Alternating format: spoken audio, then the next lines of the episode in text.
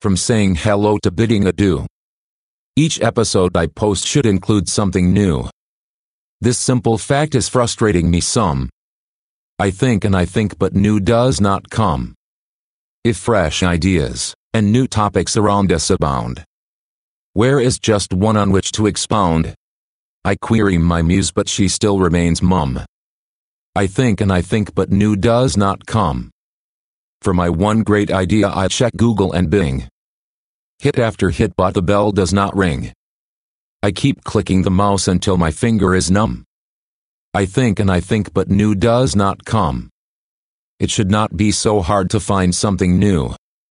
Open my mind and let inspiration pass through. I turn up the brain cells and refuse to be glum. I think and I think, but new does not come. I talk to myself and then pace the floor.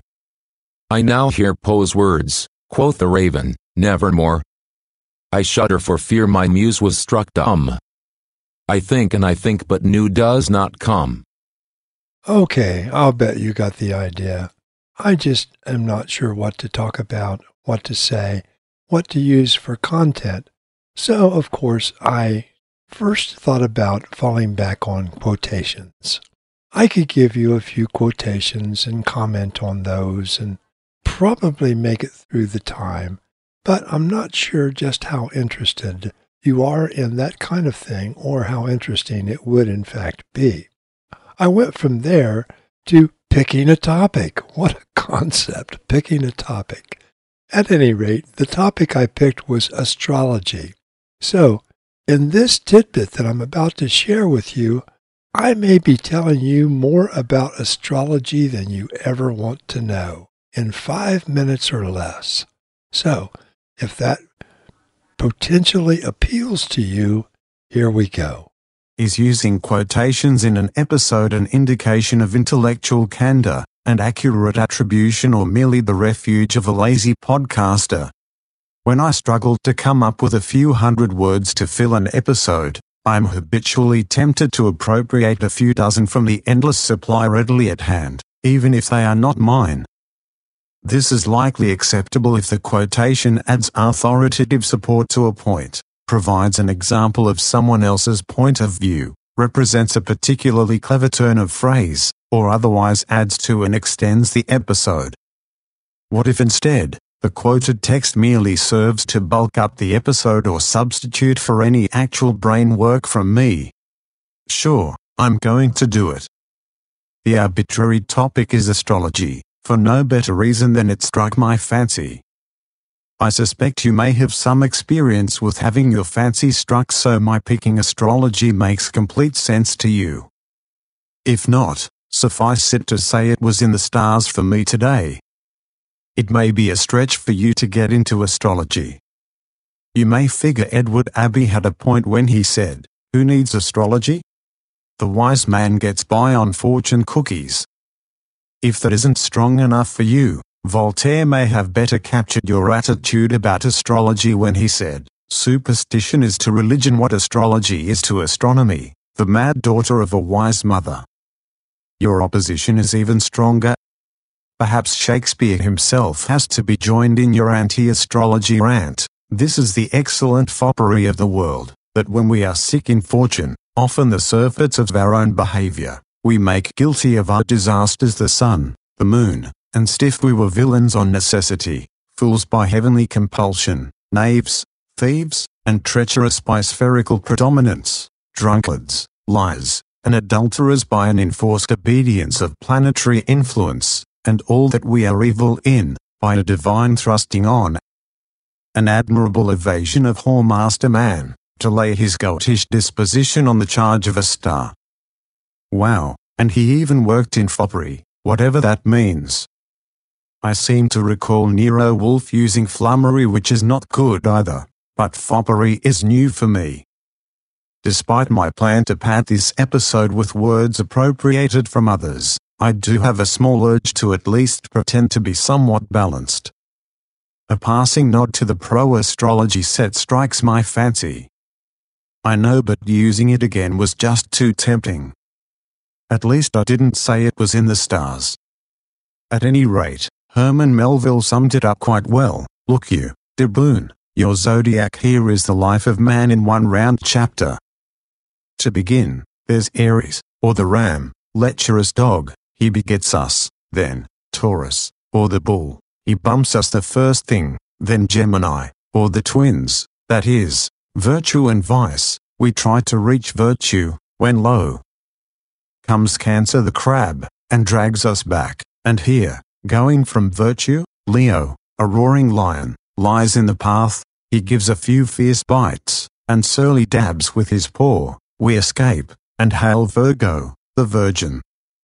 That's our first love, we marry and think to be happy for aye, when pop comes Libra, or the scales, happiness weighed and found wanting, and while we are very sad about that, Lord, how we suddenly jump, as Scorpio, or the scorpion, stings us in rear, we are curing the wound, when come the arrows all round, Sagittarius, or the archer, is amusing himself, as we pluck out the shafts, stand aside. Here's the battering ram, Capricornus, or the goat, full tilt, he comes rushing, and headlong we are tossed, when Aquarius, or the water bearer, pours out his whole deluge, and drowns us, and, to wind up, with Pisces, or the fishes, we sleep. Melville calling us doubloons aside, he does have a way with words. I think the point is complete.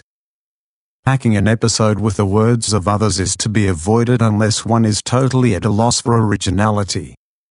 My muse left, and still isn't back on a predictable basis, so I am left now and then with no better choice. She has dropped in on an occasional basis, though, so if you have time to read more, some of the episodes are much better.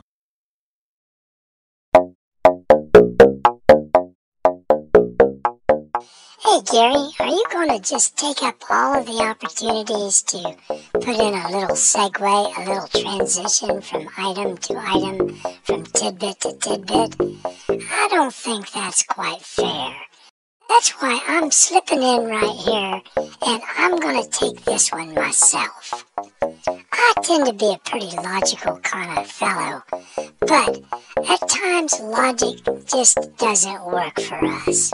It's like the current situation. You all know what I'm talking about. It's like that current situation that we're all trying to deal with, trying to figure out, trying to logically understand.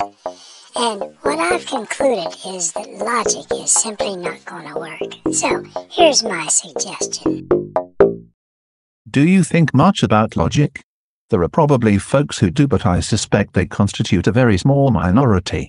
Even for the logic-obsessed few, they probably limit their syllogism consumption to only a few a day for fear of overdosing. They fully appreciate Rabindranath Tagore's warning, a mind or logic is like a knife or blade. No, I don't think Tagore's point for the knife or blade had anything to do with being sharp through and through, as appealing as that may be. I suspect he was more aligning with the notion that we need a handle, a place to grab and hold. Save that thought. We'll need it in a bit. Along with logic being something we can overdo, it is also something we can pursue too far. According to Samuel L. Butler, if you follow reason far enough it always leads to conclusions that are contrary to reason. I think his point may have better been made by suggesting pursuing logic too far can lead to the counterintuitive, but I am quoting Samuel L. Butler here, and who am I to nitpick? Logical thinking, unlike most regular thinking, is highly linear. It proceeds according to its own, well, its own logic. Sure, logicians would tell us to go back and examine our premises if we trust our reasoning and still doubt the validity of our conclusions, but Butler had a point. We really can overthink things at times. We sometimes do well to just go with the flow, another thought to hold on to for a bit.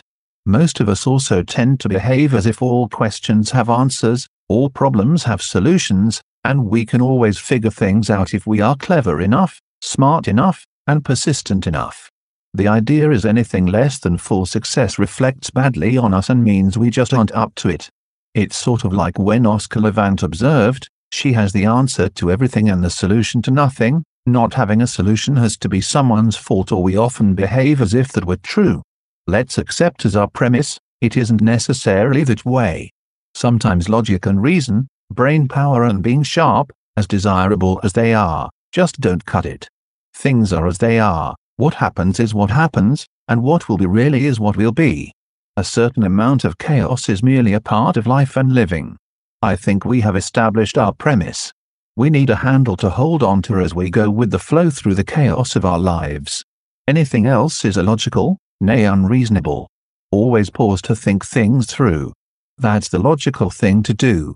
But when logic fails and you just don't know, hang on and go with the flow. I'm not a bit surprised that Chippy suggested that we go with the flow. He's kind of a go with the flow sort of guy. As I think about it, though, I think he may actually have a point, particularly these days.